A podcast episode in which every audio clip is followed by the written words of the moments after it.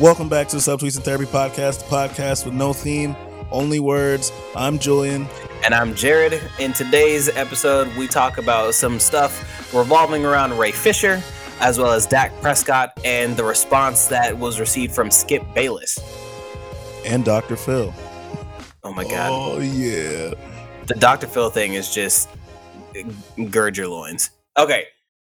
So basically what's going on here and what I wanted to talk about um, was there's a there's an a an developing situation with Ray Fisher and Warner Brothers Media, uh, not Warner Media, um, that revolves around behavior, uh, I guess, comments and actions on the set of the Justice League reshoots, uh, which for any for anyone who is unaware, um, Justice League was being uh, shot and directed by Zack Snyder. Uh, and due to a series of very personal, very emotional things that happened in Zack's life, um, as well as some behind the scenes turmoil between Zack and um, the executives at Warner Brothers, Zack was basically dismissed from the set of Justice League. They basically just kind of kicked him off uh, and decided that they were going to go with someone else to finish up and clean up the movie. Uh, that someone else being Joss Whedon.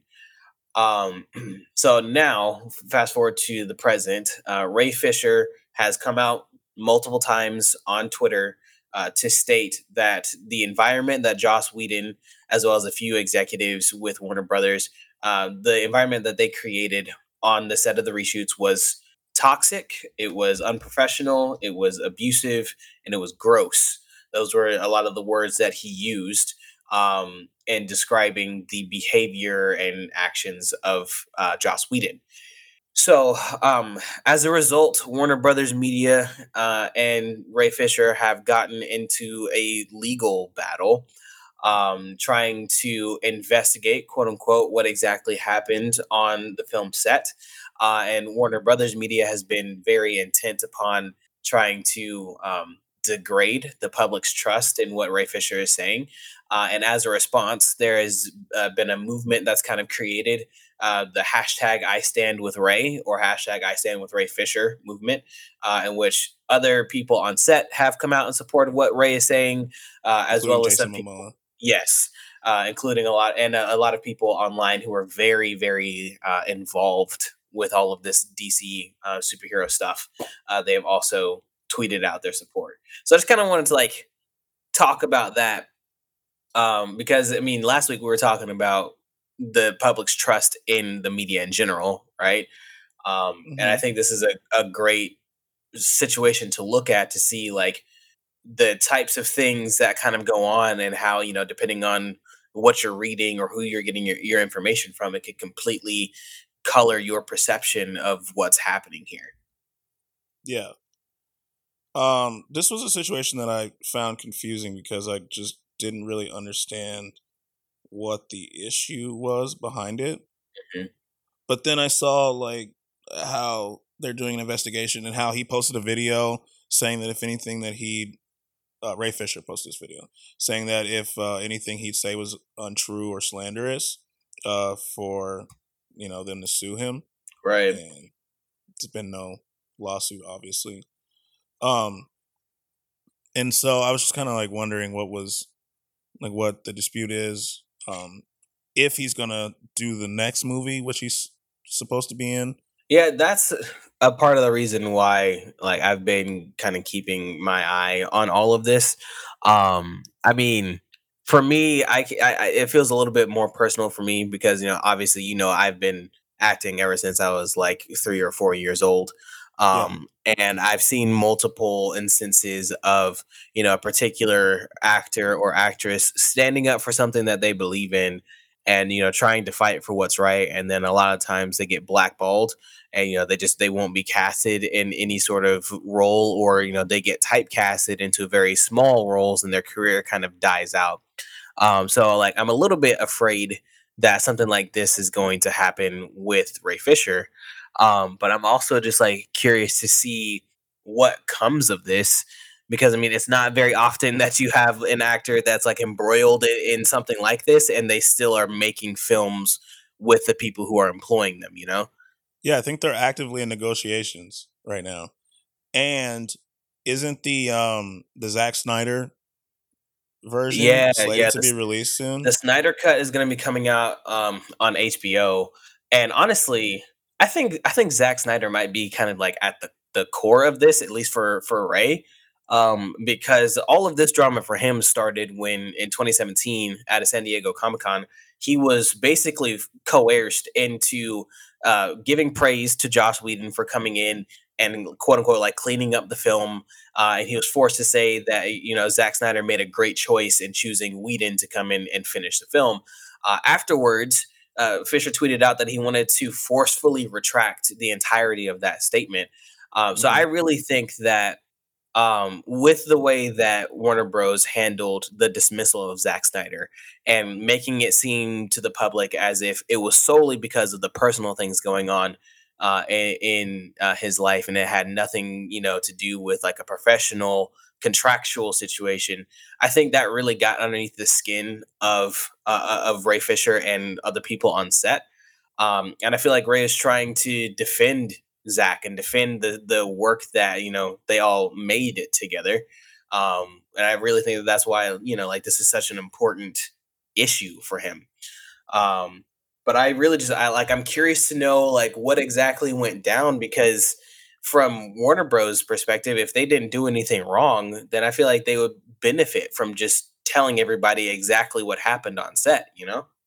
I think this is very similar to uh, Monique's case against Netflix. Do you remember that? Oh, yeah. When she said that um, they didn't enter negotiations with a, uh, with like really being willing to negotiate, basically. Right. And they obviously denied it, tried to smear Monique's character all over social media. I saw tons of people buying into it, too. And then I think it was, it was less than a month ago, it came out that she won her case against them. Oh, really? Because yeah, I didn't even didn't, see anything about that. Yeah, they didn't, because it was found that they weren't really trying to negotiate in good faith. Mm. And see, so... I'm sorry, go ahead. I, I was just kind of drawing parallels to this situation. Obviously, it's a little bit different, but she, she I don't think she got a role after that. You know, yeah. I, I think you may be right about that. I haven't necessarily kept tabs on her career, but... if she has gotten a role in something, it hasn't been anything major. You know, it hasn't been anything that a lot of people have talked about. Um, so yeah, like this is this is intriguing to me, because we do have, you know, examples of actors being blackballed for certain things, and like they just kind of completely disappear from the public eye uh, in terms of, of big roles and whatnot. Uh, and I'm I'm hoping that that's, you know, something that doesn't happen with Ray. Um, he's a promising young actor, uh, and you know I think, especially in today's societal environment, it's really important that, you know, people aren't punished for fighting for something that they believe is right. You know, like people aren't yeah. punished in terms of their career of, you know, trying to do the right thing and expose wrongdoing in the workplace.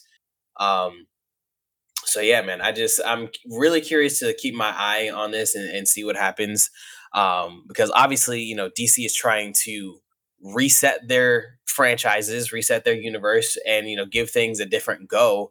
Um, but this entire Ray Fisher situation might end up casting a, you know, a really negative light on the whole thing before they even get started. Yeah, I, I'm very interested to see how promotion for this Zack Snyder thing goes out. Mm-hmm. Especially when Zack Snyder, from what I heard in the video I watched about this situation, said that uh, Ray Fisher was one of the more important characters in his version. And so I'm just curious to see, are they going to have him speak, or are they going to just kind of try to hide him away? I don't know. Like... Like, that's honestly, really uncomfortable. yeah, that, I mean, I feel like that might make for really great T V, but it would be like very, very uncomfortable for everybody watching. Um, but like, it's just, it's kind of fascinating to me, like all of this behind the scenes drama, you know, um, with something as major as the D C universe that's just kind of slowly leaking out. Um, yeah. And like you can tell that like Warner Brothers Media is very much involved with trying to control what information go- goes out to the public uh, about what's going on with them. But I mean, the dysfunction is, you know, clear as day for anyone to see if they just look at the products that they're making right now. Yeah, the thing I'm really confused about in regards to the products is there's like another Justice League movie that's slated to be happening, and I hear mm-hmm. Ben Affleck's going to be the Batman in that, when I thought mm-hmm. that we already had a uh, new Batman. Yeah. Then this is something that I could talk about all day and twice on Sunday with my frustrations. Um, so like the, the Robert Pattinson Batman is apparently like not going to take over, you know, like he's not the new Batman in the D C universe or whatever, like it's its own thing. Um, mm-hmm. Which we could talk about the awkward timing of it, but that's another conversation. Um, But I really do think that with everything going on, or everything that happened with Zack Snyder the first time around, I feel like people at Warner uh, Media, or I don't know, people just really close to the situation, they want to give Zack a, a, a fair shot, basically. Mm-hmm. Um, because, like, again, the way that he was kind of kicked out, it just kind of, I don't know, it was really abrupt. Uh, and there was no conclusion to what he was making. Um, so that's why Ben Affleck is coming back. Like he, when he was Batman, he had a whole bunch of personal things going on, which clearly affected his performance and whatnot. But like, mm-hmm. he decided to come back because like he wanted to do it for Zack. Uh, and you know, uh, Ray Fisher is doing all this stuff because he wants to, you know, do it for Zack as well. So like, the whole situation is just, is very weird, um, yeah. but very interesting, you know? Yeah. Uh, it's just all. It's all weird. I know that um, some of those, uh, th- what they said, veiled threats that Ray Fisher was receiving were that they found another cyborg and they were going to cast another cyborg. Really? Mm-hmm. Wow. I didn't even hear anything about that. So he's basically already feeling like his job is gone, or at least under threat. Yeah. I think it was Joss. It was uh, Joss Whedon who said it, I believe. Okay, Joss Whedon or... And Jeff Johns. Yeah. That's the guy. That's the name. Jeff Johns. Jeff Johns. That's who it was. Oh, jeez. It's just the whole situation is really messy, man. It's really unprofessional, I guess. So, you know, I mean, with everything that Ray is saying, like, it's not necessarily outside of the realm of possibility, you know, that he's true. Just telling the truth, you know? Um, that is true. And it wouldn't be the first time that someone who decided to use their platform to speak out against something got uh, blackballed. Yeah. So we're going to keep an eye on that and, and see, you know, what happens with that. Um, I definitely will be curious to see how Warner Brothers Media spins it. Uh, you know, if he ends up getting booted, uh, you know, out of the cyborg role, uh, and, you know, if he ends up being blackballed, because we don't really see him in, in other movies and whatnot. Like, I'm curious to see like what, if anything, Warner Brothers Media will have to say about it, because I mean, obviously people will be able to trace the breadcrumbs back to this entire situation. Yeah, that'll be pretty obvious. Yeah, that will be pretty obvious. Mm-hmm. Uh, speaking of the H B O thing, I kind of have a complaint about all this. Okay. Have you noticed how many properties oh H B O wants you to pay for? Oh my gosh, man! I talked to girlfriend about this all the time. Like, you have H B O, H B O Now, H B O Go, and H B O Max. Like, what do you want from me, H B O? Exactly. Just pick something. Why do you have so many properties? Just like put put it all in like one, maybe two apps. You know? Yeah, it's so much, and it's weird because like H B O, I think it was like H B O Go or H B O Now. One of the two was supposed to go away, um, but like, it's kind of been hanging on, you know? And it's just yeah. like, I thought you're supposed to get rid of this thing because you created this other thing to take its place. So why do you have both? Why uh, is this not all one thing? Just give me one monthly payment.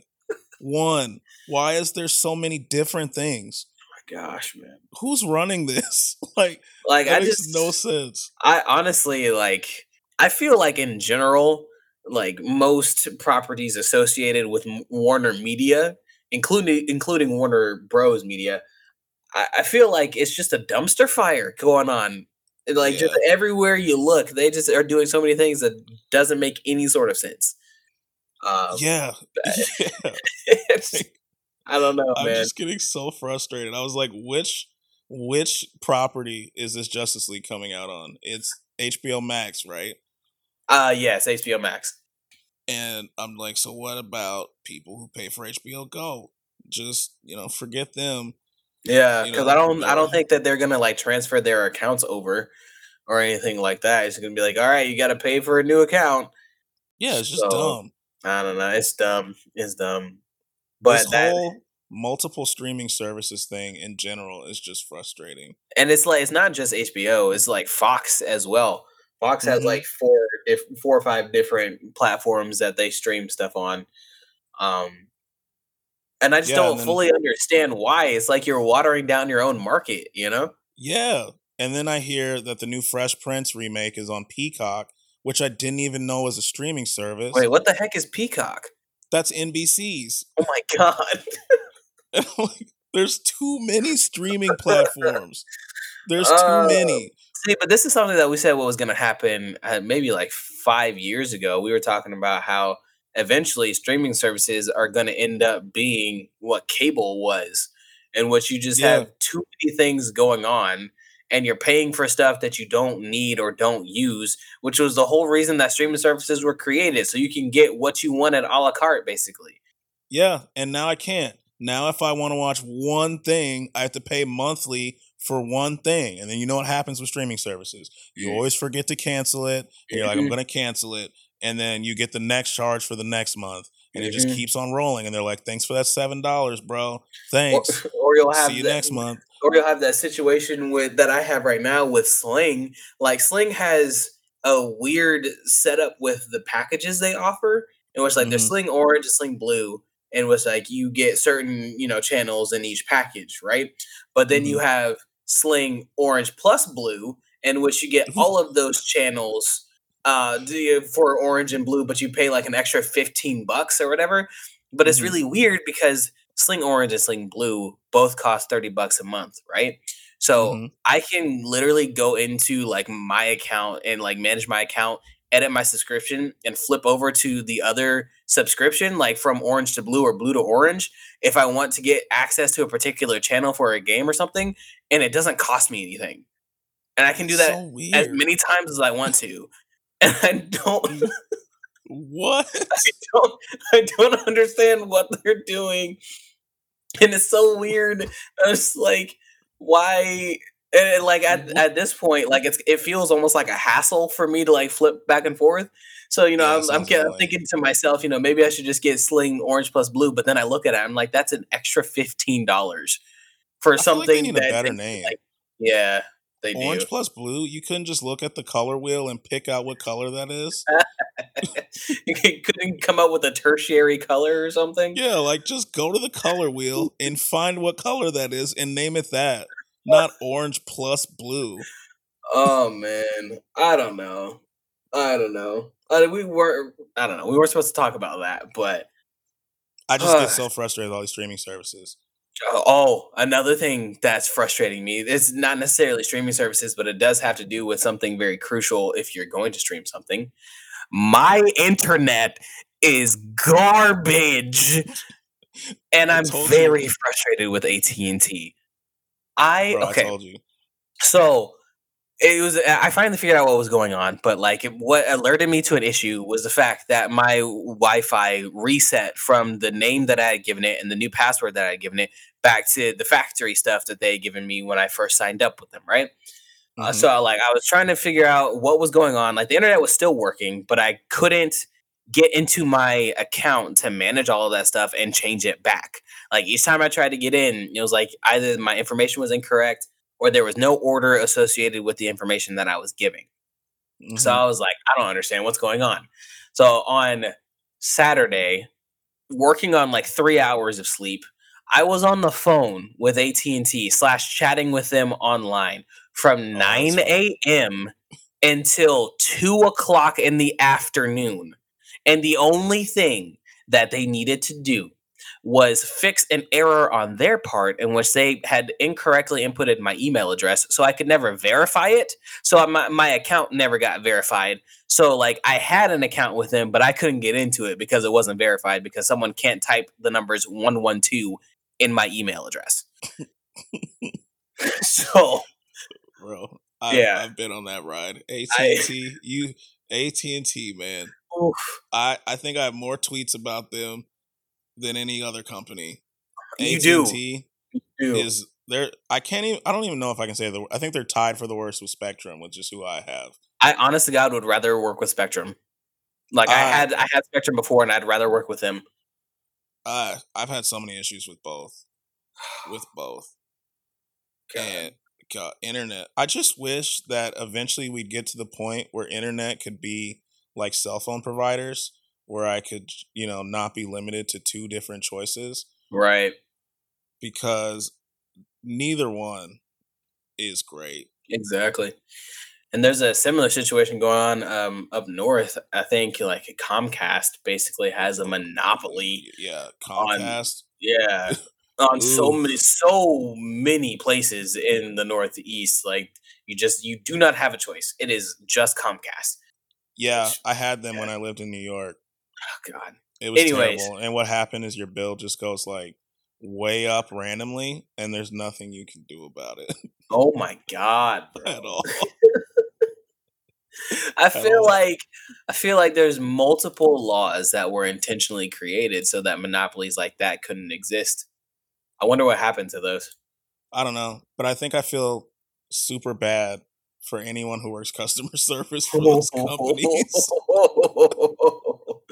yeah, oh, yeah. Because I mean, after a while, people like even people like me who used to work in a call center, like you're just gonna lose it. At some point, yeah, like in time. You really try to be patient having worked customer service, yeah. But eventually, there's only so many.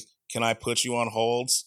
Exactly, exactly. Like the last time when I was talking to A T and T, like they asked me if if they could put me on hold, and I honestly got almost screamed at them. No, I was just like, yeah, sure, that's fine. But I wanted to be like, no, because I was just on hold for forty minutes before I talked to you for two seconds.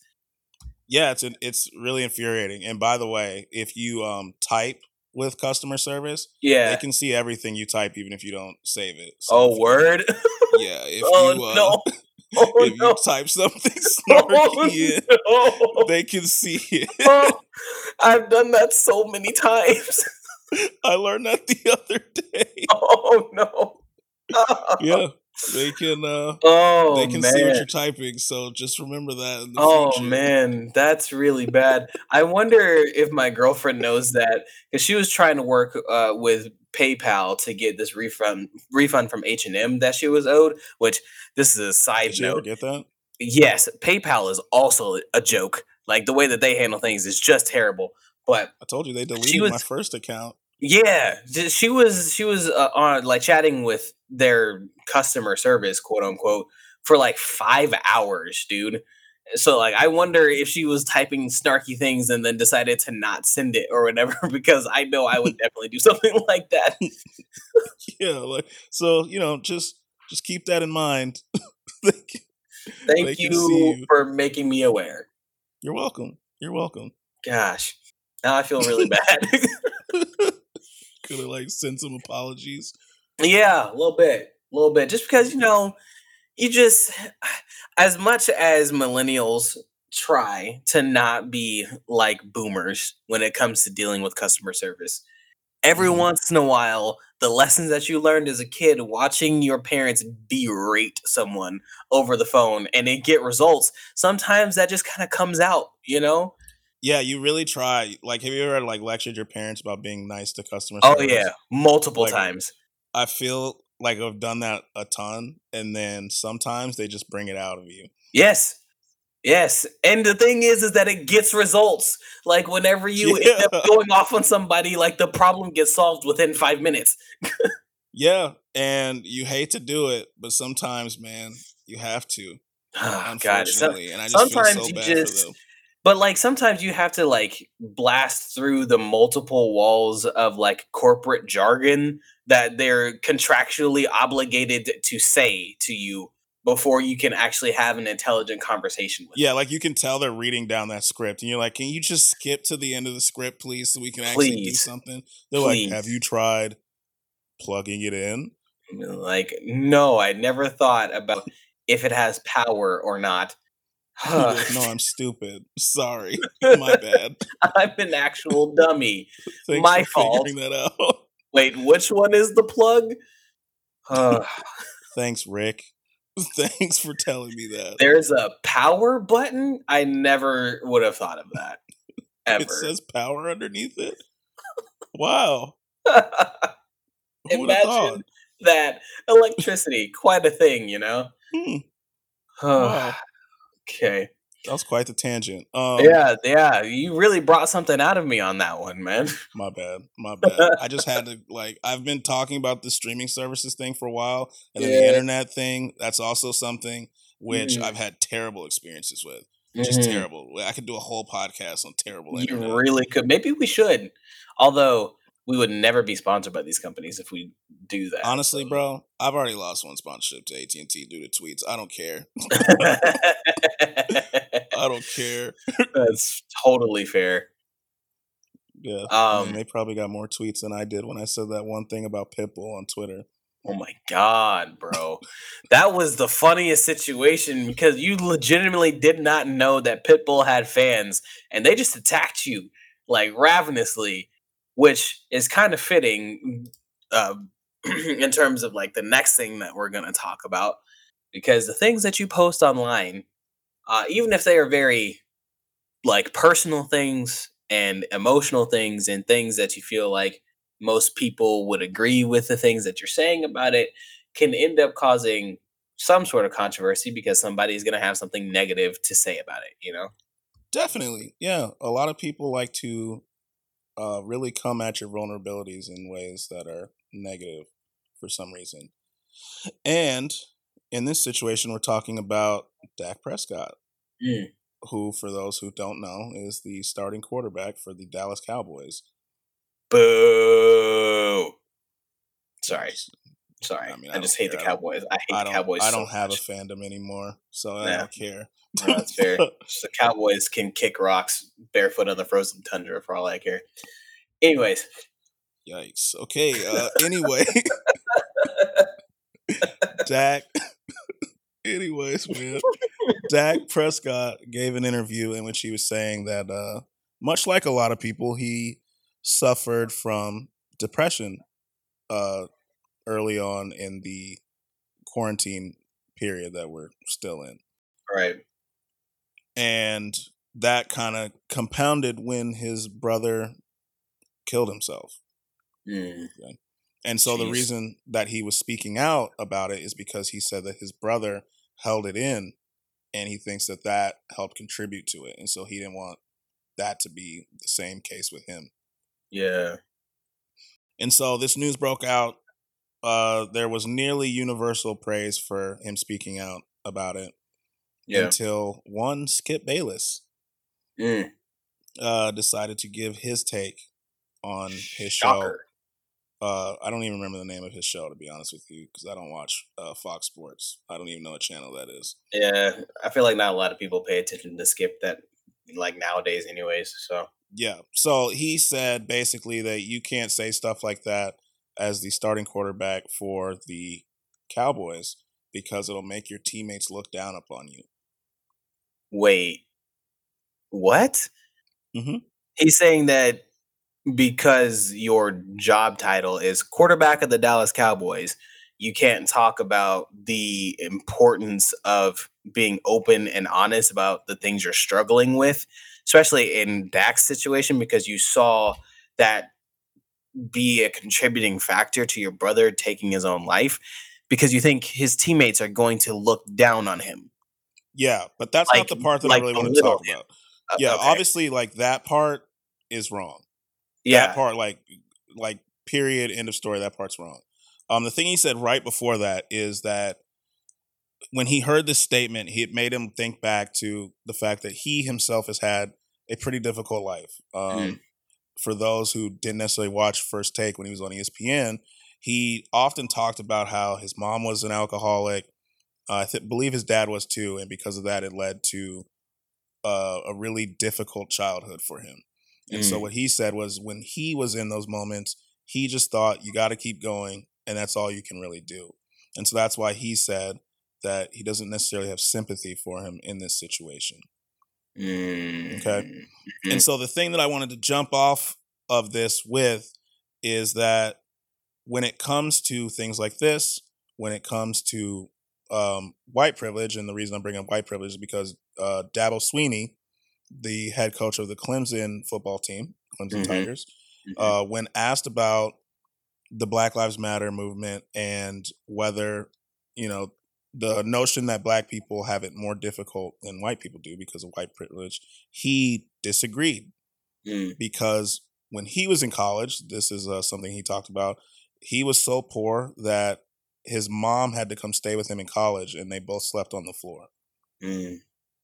And so what I've realized is, not really realized, but I've been thinking about is how people look at these things through their prism in mm. that they're like, yo, if I did it with the hard stuff that I had to do, then I don't understand why someone else can't. Right. Why someone else is suffering. And so right. it's hard for him to see that. I'm talking about Dabo here, and I'll talk about Skip in a second. Okay. It's hard for Dabo to see that other people have it difficult because he thinks, I mean, he obviously had it difficult because he had it difficult, right? Mm-hmm. But what he's not seeing is that he was able to pull himself up by his bootstraps, so to say, mm-hmm. because he didn't have the additional hindrance of his skin color. Yep. Right? And so he was given opportunities in coaching that a lot of people who aren't his hue mm-hmm. get. Mm-hmm. That make sense? Yeah, no, that makes sense. And Skip's issue, I think, is more widespread. Mm. Especially when you think of people who are like, I had hard times and I never had to go to therapy. So why does someone else need therapy? A lot right. of people scoff at stuff like that. Right. And so a lot of people don't necessarily take mental health as serious because they, they're like, yo, I've been sad too. Right. You know? Right. And so I think, uh, obviously the reaction to what Skip said was justified, but I just, I think in times like this, rather than just uh, demonizing somebody, it's kind of important to try to see the prism in which they're looking through, mm-hmm. because that's the best way that you can educate somebody. Mm-hmm. Even though in this case, I don't think it's going to happen because Skip went on the next day and said that people just got what he was saying wrong and he still feels the same way. But that's not my point here. Okay. My point is to try to see where someone's coming from in that prism, because a lot of people are going to disregard the experiences of someone else because they too have also had difficult situations. Right. Uh, there's a there's a lot to unpack there, um, like with the Skip Bayless angle, and as well as the the Dabo Sweeney uh, example that you you brought in. Um, I mean, we could talk about the differences in perspective on this type of topic when it comes to age, when it comes to race, when it mm-hmm. comes to gender, when it comes to uh, poverty levels. Like there's a lot of different aspects in play. Um, and it, when it comes to, you know, people having a different perspective on dealing with emotions.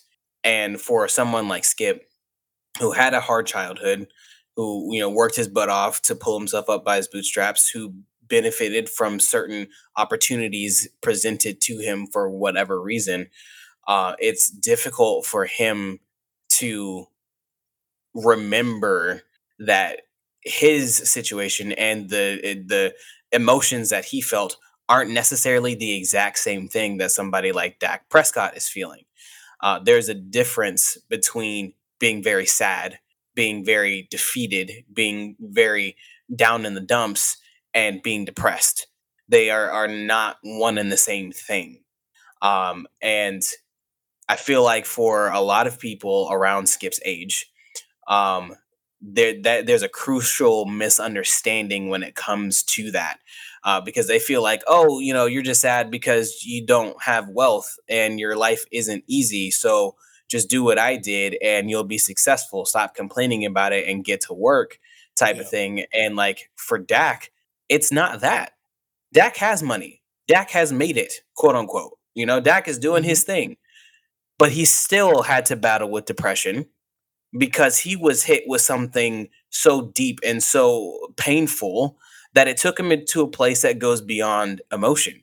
It took him to a place in which he realized that he was not going to be able to survive that type of thing on his own. And he needed assistance. He needed help. And there's a lot of people who are in that type of place, you know? Um, so, you know, just to like underscore your point, as far as like people not necessarily taking mental health seriously. Um, you know, I, I do think that we need to do a better job of trying to put ourselves in someone else's shoes and try to think from their perspective and try to understand what they're going through without putting it through the lens of what we've experienced. Yeah. Because our experiences are going to be different, you know? And like, if you hear the word depressed, for you, that may mean one thing, but for somebody else, it may mean something totally different. So instead of trying to explain it away based off of only your experiences, you need to remember that like other people have experienced different things than you have, and they have reacted to those things differently than you would. Yeah. And I think too, the, I think one of the bigger issues in how he's looking at it, he's looking at, at it as someone who's quote unquote made it through it rather than the person who was experienced, like in the moment experiencing it. Right. Right. Because I feel like had he still been a kid going through what he was going through and heard Dak express this, mm-hmm. I think he would have found some solace in that he wasn't the only one feeling like this. You know right. What I mean? Right. And, and to underscore that point, um, Stephen A. Smith, who is in more ways than one, the the opposite of Skip Bayless. Mm-hmm. Um, you know, he voiced his support in a very beautiful and moving way uh, for Dak Prescott doing what he did. Um, he made it clear that, you know, in his own struggles with depression because of the the things that have happened in his life, you know, he realized the reason that he made it through was because he started talking about it to people. He started talking about it to his family members, and and, and you know, that gave him strength. And so for, for Stephen A. Smith, it was important that Dak said something because it shows other people who are in a similar type of situation that if you say something, you can get help. You know, like yeah. you don't you don't have to to face this alone type of thing. Um, and th- yeah. the other thing that is kind of bothering me with this and has always bothered me with this um, is the mentality that people who are going through difficult circumstances, um, like like Skip Bayless, whenever they have the type of reaction that he has, it almost feels as if their mentality is, if I handled th- this situation in a specific manner, then you have to handle it in that type of manner as well. Like that's the only right way to do it. And if yeah. you come through it and talk about it in a different way, then you're automatically wrong because that's not the way that I did it. And I don't, I don't get that. Like, why do you feel so bothered to the point where you need to say something as divisive as you did? Because the way that Dak processed it and made it through it was different than you. I found that this was kind of happening in the, God rest his soul, Chad Bozeman's death too. And that a lot of people were like, look at all that he did while he was suffering from cancer. Mm. If he can do it, why can't you? Jeez, bro. You know what I mean? I saw Jeez, that a lot. Bro. Good God, that's awful. Right. And I, it's, that's not something that I feel is, I mean, obviously it's bad, right? Yeah. And I feel like a lot of people tend to do that. They go, look, I've been through terrible, terrible things. And if I did it, you have no choice but to do it. Right. Or if you don't do it, you're not allowed to complain about it. That's like the, the example that people give when they give old people, where they're like, oh, back in my day, I had to walk forty right. miles through the snow, no shoes on, right, with a jacket with one sleeve, you know. Yeah. And I don't know, that stuff just really bothers me. No, I get it. I get it. It's a belittling of other people's experiences just because you happen to survive your experiences type of thing. And you feel like they shouldn't be complaining as much as they are, because like obviously their experiences aren't as hard as mine were, type of thing. It's like you, you don't know what's hard for certain people. You don't you know everything as far as like what they're dealing with or what's going on in their lives. You know, you don't have to you don't have to express your disdain for the way that they're handling something that they're going through in their life. That's not something that you're required to do. Like, exactly. Honestly, this this is, is a childish rule, but like if you don't have anything kind to say, don't say anything at all. You know, like we yeah. tell that to kids all the time, but and then it don't should, follow it. Yes, like we should, as adults, we should follow that. Um, I don't know, man. It just kind of blows my mind. You know, a lot of people feel like they have the because they have the ability to comment on someone's life, they feel like they have the right to as well. Yeah, and, and I feel like, like this is especially prevalent in the Black community and the oh, downplaying yeah. of one's experiences. Oh yeah, and hardship. Mm-hmm. You know, mm-hmm. uh, it's it's the crabs in the pot mentality, man. It's yeah, the crabs. That's in the actually pot perfect. Uh, and which for anyone who's listening that doesn't know what I'm talking about, um, this is an idiom that I've learned from from my parents and grandparents, in which there is a phenomenon that occurs, and I'm sure it occurs in other communities as well. But in the Black community, in which when someone starts to succeed in something or they start to open up about something, there's like this automatic response from certain individuals within the Black community to start tearing that person down. Um, a la what happens whenever you put crabs in a boiling pot. Crabs will obviously try to get out, but if one starts to do better than the others in getting out of that pot, other crabs will pull the crab back down, mm-hmm. and then they all end up staying in that boiling pot. Um, so yeah, it's it's that type of thing where, you know, like like I said before, people feel like because they have the ability to comment on your life, they also feel as if they have the right to. Um, and then they get upset or offended whenever you start to shoot back at them, you know? Yeah, or you just stop telling them what's going on with you. Right. And right. I think that especially happens to those who are younger, mm-hmm. you know, because they're like, what do you have to be sad about? You're right. a kid, or you're a teenager, or you just turned twenty-one or something like that. And they really go about like youth doesn't it, youth isn't something that disqualifies you from experiencing mental health issues, depression, Thank anxiety, you. hard times, anything like that. Thank you.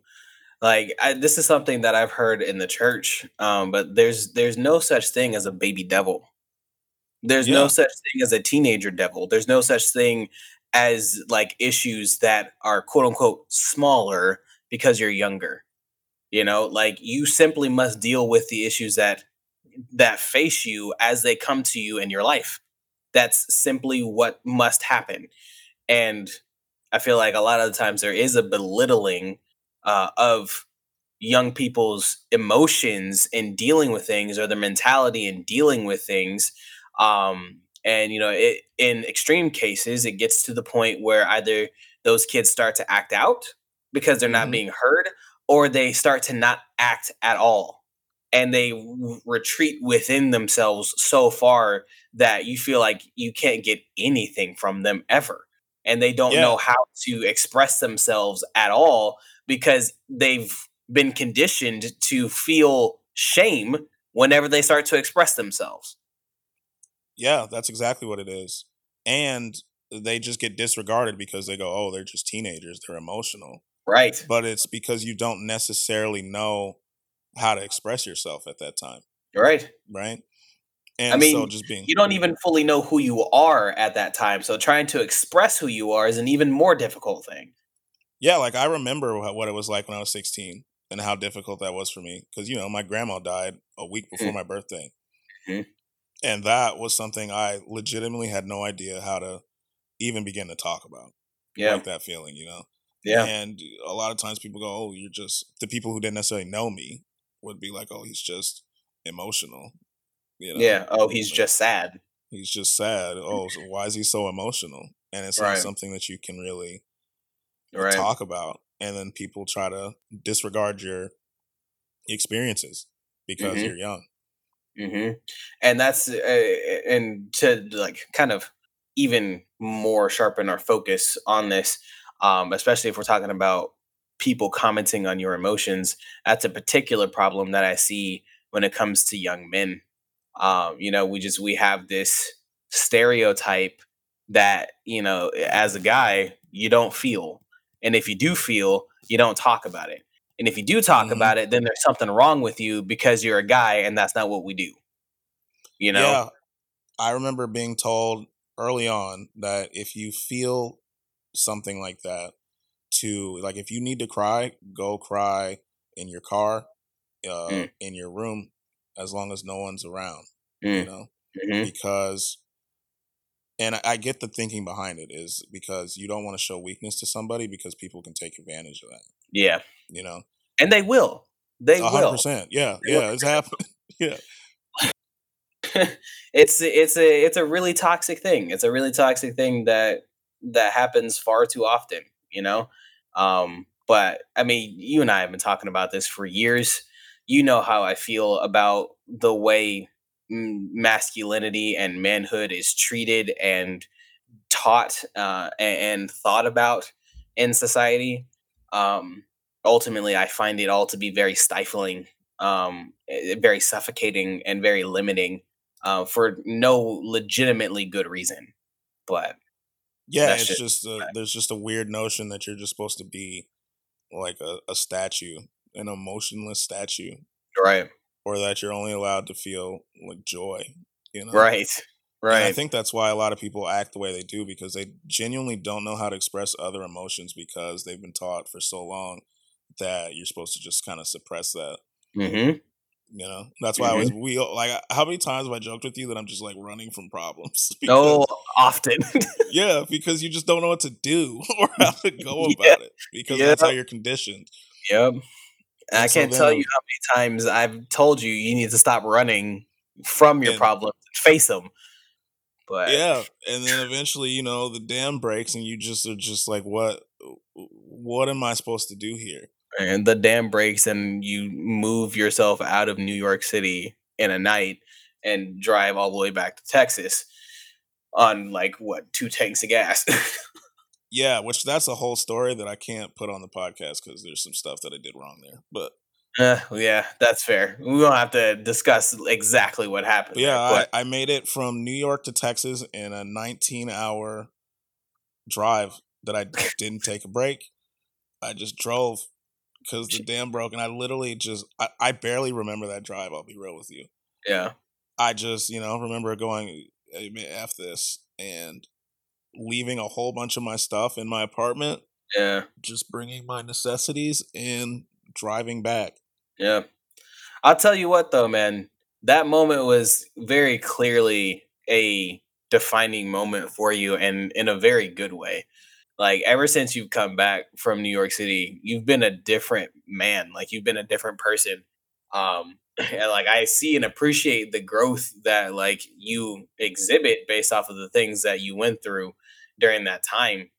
Um, so I know that situation wasn't a good situation in the moment, yeah. but you definitely, you successfully made it through, you know? Yeah, and, I think I think that statement, you know, you grow through what you go through is extremely valid. Yeah. Because I think the experiences that I had there and then shortly after was one of the hardest moments that I've had in my life, you know, because mm-hmm. I, I left on a journey of ambition and goals and came back completely defeated, you know? Yeah. And then, you know, you hear the jokes of, oh, you couldn't make it, huh? Mm. Had to come back home, huh? Mm-hmm. And that was something I like, I seriously had to evaluate. And that was one of those times where you can't really run from that. You know what I mean? Yeah. And it, it forced me to do what I think a lot of people should do, uh, to look in the mirror and just kind of evaluate, you know? And that was mm-hmm. one of those, who am I moments. Mm. And I think one of the things that really helped me out is that eventually, like I didn't, obviously I didn't do it a lot, but eventually it got to the point where I had to like reach out and be like, yo, I don't think I can handle this alone. Yeah. You know, like, I, I don't remember how many times I've texted you like two in the morning and I was like, yo, bro, I am struggling. Yeah. Yeah, and, but I mean, I'm oh, sorry. Go ahead. Oh no, go ahead. Go ahead. I was gonna say like that's that's the whole that's the whole point is that you're not alone, and the fact that you had me and you had your mom and you had your dad and you had your siblings, you know, like that is a huge reason why you know you are here now versus in mm-hmm. the same place that you were in when you came back from New York City. You know, like yeah. being able to express, being able to open up and receive the help that you need is a huge thing. Yeah, I think people thing. really take that for granted. Mm-hmm. A lot of people feel like they're alone mm-hmm. because that honestly, that's what it does to you, man. That's what depression and anxiety and stuff. That's what it does to you. Yeah, it make it gives you this feeling that you're really alone and you're in this by yourself. Right. And I think that's why it was really important for Dak Prescott to do stuff like this mm-hmm. is because it's important to know that this is much like a lot of things in life. This is something that we're all fighting together, you know? Agreed. And you never know who will be there for you just in, until you say something. Yeah. You don't have to be super specific, but just it, it's hard to admit that you're struggling, but it's also very freeing. Yeah. In a sense. Yeah, definitely. It's and it's weird and kind of funny because like whenever you whenever you find people that you can trust and to, you know, not degrade you when you open up, like it's still difficult to do it. But once you finally do it, you feel so free. You know, like you you feel like a weight has been lifted off of your shoulders. And like you could tell that that was very clearly the thing that you needed to do. But getting to yeah. the point where like you're courageous enough to actually do it is uh this it's a weird and difficult and long process. Um, yeah, that was something I was obviously very stubborn in doing. Mm-hmm. Uh, even when my grandma died, I never talked about that. You know, mm-hmm. I was just you know keep moving on, keep figuring it out. Um. And I, th- I think that's much like how Skip was. You know, you just keep going, keep going. Just don't really give your time, yourself time to uh, think and process that, because right. if you do, you know, you you never know how long you're gonna right be in that place. Right, so you just keep running. Uh, the the danger with that is that if you keep running, you can never stop. Really. Like mm-hmm. once you get to a point where you start running and you that's just the path you're going to take, it feels like you can never stop because no matter how fast you run, that thing will always be there. Yeah. And then what you, you know? do is you develop really unhealthy coping mechanisms. Mm-hmm. Uh, you know, like I did with partying and stuff. And, mm-hmm. uh, you know, you just kind of you have that moment where it finally catches you and you're forced to stay still. And it's just not a pleasant spot to be in. Yeah, definitely. So, I mean, that's I... That's why it's and, important to reach out. Yeah, that's why it's important to reach out, you know, um, because by reaching out, that is you moving forward. Yeah. You know, if you don't reach out, then you, in my mind, it's really difficult for you to move forward, truly. So. Yeah, and I know it's difficult because some people uh, feel like they're bothering people or mm-hmm. that they're a nuisance. And again, that's just kind of your mind playing tricks on you. Yeah. And you just got to do it anyway. Mm-hmm. Yeah. Uh, yeah. So, yeah, that's, uh, I think that might be the episode right there. I think uh, so. I think, unless you want a, a, a funnier end to that. I, I mean, I don't think I really have one, you know. Um, well, I mean, Doctor Phil, he said he wants people to stop calling him daddy. So. Oh, God, what? yeah. Excuse me? Yeah. That's they the want him to stop. He wants people to stop calling him what? Daddy. Yeah. He wants them to. He wants people. Whomst. Whomst is calling this man daddy. Whomst. You know how I, random that's internet a, people are. That's no. Oh my God, that is unacceptable. I cannot stress to you enough, and I swear to high heaven, if this is my Gen Zers, y'all get a grip. Get a or, grip. Or to quote Doctor Phil, what are you doing? Yes. Goodness gracious. Okay. That's the most mind-numbing piece of information I've received in like a month and a half. Yeah, oh. You know, they should put their energy into something else, like buying like, a ninety dollars body pillow from Travis Scott that looks like a chicken McNugget. You know, I actually support that. I do. It's a good hustle. I can't That's even fault hustle, it. Bro. That's a good hustle. Oh, I was man. Like ninety dollars. Shoot. People are buying it.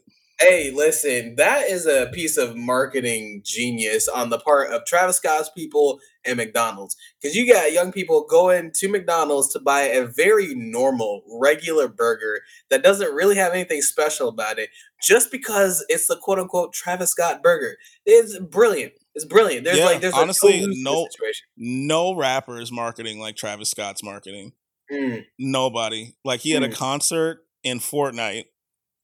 Which was obviously like millions of people watched that. Yeah, I remember that happening. Now the McDonald's merch yep. and the order. And I think he has a, a toy, which, by the way, it doesn't really look like Travis Scott. Yeah. People say it looks like Mister T. I pity the fool that buys this burger. But it's genius. It's genius. Yeah, it really is. It's that's a genius use of like social media, man. It's like all these people who are buying this burger are giving so much free advertisement to McDonald's mm-hmm. and to Travis Scott, dude. Mm-hmm. That's exactly what's it. Uh, like that partnership isn't really something that you imagine mm-hmm. a rapper doing, but mm-hmm. the fact that they got that put together was it's just genius for both parties. Entirely. I'm hats off to you, Travis Scott. And unfortunately, McDonald's. Not necessarily a fan, but, you know, yeah, that's not the fries and barbecue sauce is disgusting, though. Excuse me? I don't understand. Excuse me, sir. I don't appreciate the random personal attack on my choice of sauce. All right? Barbecue sauce is delicious. Okay. Dipping your fries in a- barbecue sauce is disgusting. Okay, listen. I don't like my food to taste sweet unless it's supposed to be sweet, like candy or ice cream or something. I don't want my salty French fries to taste sweet. I'd rather for them to taste like smoky or spicy, okay? That's just a personal preference. If you like bland ketchup, then have at it. I don't like ketchup either, by the way. Well, then what do you like? What do you put, Worcestershire sauce on your fries? I don't like that either. Oh, my God. Got I'm the freaking got the palate of a two-year-old. Although two-year-olds like ketchup, so I don't know where I you feel land like on the palate two-year-olds would dip scale. Their fries in barbecue sauce. Okay. All right. All right. Listen, you started this. All right. There's no reason for you to get petty. All right. I'm Put just it saying. With the snarkiness. It's just, just a weird addition to the order. Is it? It's just the sauce. Barbecue sauce and fries is weird. How? You don't even eat ketchup with your fries. It's weird. What do you eat with your fries? Just the fries. Okay. So you like just the fries, but it's weird for me to enjoy the taste of a smoky, flavorful barbecue sauce alongside the potatoes? Look, dude, all I'm saying is if you like it, I love it. But it's weird. That's so fake. That's so fake. You don't love it. You just think it's weird, bro. Nah, man, you do you, man. Yeah, yeah, it's yeah, weird, it's but I'll weird. Support you. It's weird that you don't like any sort of sauce with your fries. That's friggin' I'm weird. Not a big sauce guy like that. Dude, they're so dry. I don't care. I like yeah. them how they are. You know, they stand up by their self, by themselves. Let, let, let me guess. You're also the, the plain Jane potato guy. You don't get anything else in the potato? No, no. Whoa, whoa. We're not savages here. Whoa. I mean, no. You're basically a savage. You're just no, no, eating no, no. the French fry. No, I thought you meant like on burgers. Do I get like do plain and dry, which I do? Oh uh, no, no, no! I'm talking like baked potatoes. No, no, no! I like them loaded. So loaded, but you, but not barbecue okay. sauce on a baked potato. So. I'm not talking about barbecue sauce. I, I mean, know. I'm would, just. I'm just like clarifying. Kind of, that, that would be kind of weird. I'm not gonna Some lie. Like I said, if someone poured barbecue sauce like into a baked potato, that'd be kind of weird. Which. I know technically that doesn't make any sense because like a baked potato is just an unfried version of a French fry, mm-hmm. but that's just odd. I mean, if you like it, then, you know, do you. Again, if you Whatever. Like it, I love it. Although, but it's weird. There have been a few times where, you know, like I'm at a, at a barbecue and, you know, like some of the barbecue sauce will get like in the mashed potatoes. So like, I can't eat them after I've that. had that before. It's and I didn't notice it being like weird or anything. I just ate it. I just can't because I don't like my food touching. Oh my God, dude! I swear. Like, you're you're literally a toddler when it comes to your if, food. Like if if another food touches another food that I didn't mix myself, I just don't want the plate anymore. Oh my God. Just imagine you giving an entire uh, plate worth of food back to your mom because yeah, like, yeah, some, some, like yo. some of your mashed potatoes mixed with your steak or something. I'm just like, yo, what is this? It's much like how I don't like hot drinks, right? So if I, I there's times where I'm like, Wait I'm going to try like hot chocolate. Here's why. And this is, it's not the taste. Here's why I don't like it. Um, there are times in life where I'm like, I'm going to, it's cold. So I'd like something warm. So I get a, a hot drink and I sip it and burn my tongue. And I get so frustrated, I throw the whole thing away. I'm like, I can't do this. This is why I don't do it. It's because you don't have impulse control. I'm sick. I'm sick of burning my tongue. I'll just stay cold.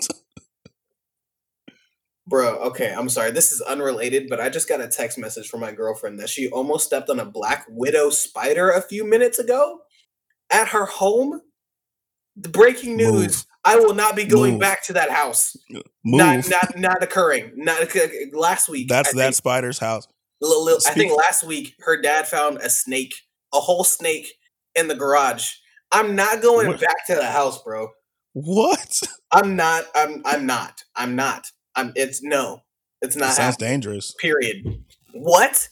I'm gonna sounds be checking dangerous. all of her bags and shoes to make sure that she doesn't have a spider like as a carry-on anytime that I'm near her. Oof. No. Mm. Mm. Mm. Yeah, that sounds dangerous. Yeah. Okay. Anyways, I, yeah. we should uh probably probably end this this episode here. We definitely rambled yeah. on at the end there. I think Sorry this was a that. good episode. Um, lastly, I kind of just want to wish those in the West Coast safety because yeah. that is absolutely quite like crazy. Yeah, uh, I've seen the pictures crazy. and that's wild. Yeah, absolutely wild. So I don't even I hope know that how you're supposed to keep yourself safe, but whatever the professionals are saying, please listen to them. And I pray that you guys are able to make it through this episode of twenty twenty safely. What a year, man. Yeah. And we still what? have a Friday the thirteenth in this year, so okay. buckle up, buddy. Okay. Please don't tell me that's in October. It's in November. Oh, thank God. Okay. Election month. Oh, right.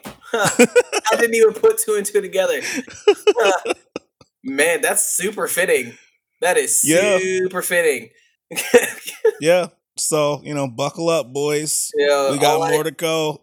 All I know is, is that the season writers for twenty twenty, they're pulling out a special episode for the election day. So prepare yourselves. Oh, yeah. yeah. It should be interesting. Gird your loins, as they say. Gird your loins.